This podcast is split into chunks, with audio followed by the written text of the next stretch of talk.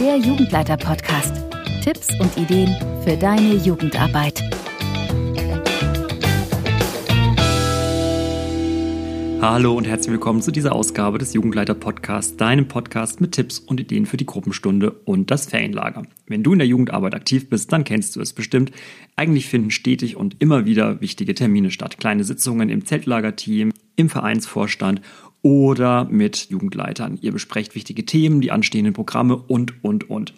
Diese Termine und die Besprechungen können oft lang werden, aber woran liegt das denn eigentlich? Wie können solche Besprechungen gut und effektiv geführt und vorbereitet werden, sodass sie produktiv sind, dass ihr Spaß beisammen habt und dass ihr trotzdem nicht ewig sitzt? Ein paar Tipps möchte ich dir jetzt mit an die Hand geben. Es braucht eine Besprechungsleitung, also einen Moderator, der bestimmt, wer spricht, wann ein Thema vorüber ist und der ein bisschen die Tagesordnung im Blick hat.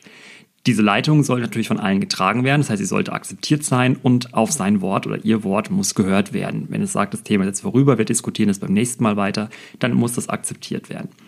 Entsprechend sollte auch die Leitung der Besprechung die Tagesordnung im Blick haben, vielleicht am Anfang auch Themen einsammeln, die wichtig sind, gemeinsam mit der, den Teilnehmern priorisieren, was wird heute besprochen, was verschieben wir auf ein andermal und wie viel Zeit wollen wir uns für einzelne Diskussionen nehmen. Die Aufgabe der Besprechungsleitung ist also extrem wichtig, weil sie dann auch im Endeffekt dafür verantwortlich ist, dass die Sitzung nicht zu lange dauert, dass alle zu Wort kommen und dass die wichtigen Themen besprochen werden.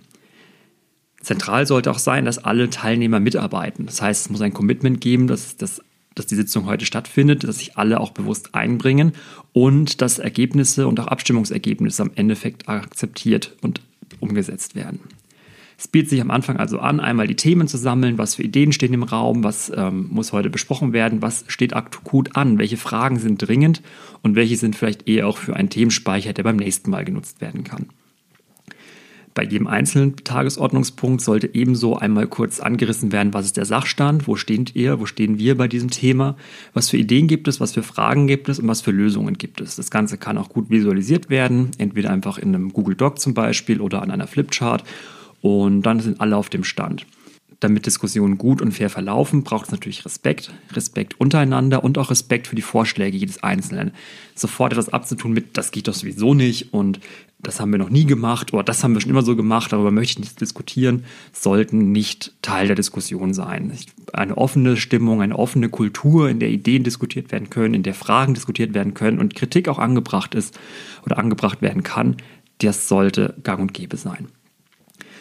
Manchmal bietet es sich auch an, die Perspektive zu wechseln. Das heißt, dass ihr mal schaut, okay, wir kommen an dem Punkt nicht weiter, vielleicht brauchen wir Input von außen, wir brauchen einen Experten für dieses Thema, dann ladet euch jemand ein oder ruft jemand an, der dann zugeschaltet wird, der einfach nochmal neue Blickwinkel auf Fragen einbringt und der euch unterstützt bei Diskussionen oder was in der Jugendarbeit natürlich auch ganz schön ist, dass ihr vielleicht Fragen und Fragestellungen auch mit Kindern und Jugendlichen diskutiert. Dann sind wir beim Punkt Partizipation und Teilhabe. Dazu gibt es auch eine extra Episode demnächst im Podcast. Ja, und wenn ihr so durch einmal die Tagesordnung durch seid, dann solltet ihr am Ende auch feste Vereinbarungen treffen. Wer kümmert sich jetzt um was, bis wann, wer ist für verantwortlich, wem muss Bericht erstattet werden. Und ja, so kommt ihr hoffentlich gut durch die Sitzung. Damit das alles auch dokumentiert ist, empfiehlt es sich im Protokoll zu schreiben.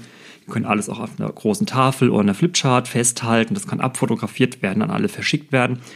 Und so habt ihr beim nächsten Mal dann auch einen Speicher mit Themen, über die ihr sprechen müsst. Wo gibt es einen neuen Sachstand? Was hat funktioniert? Was hat nicht funktioniert?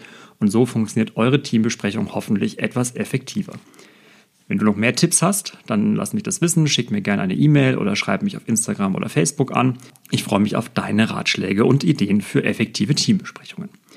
Das war's für heute. Mehr Tipps und Ideen für die Jugendarbeit findest du hier im Podcast oder auch im Jugendleiter-Blog unter www.jugendleiter-blog.de.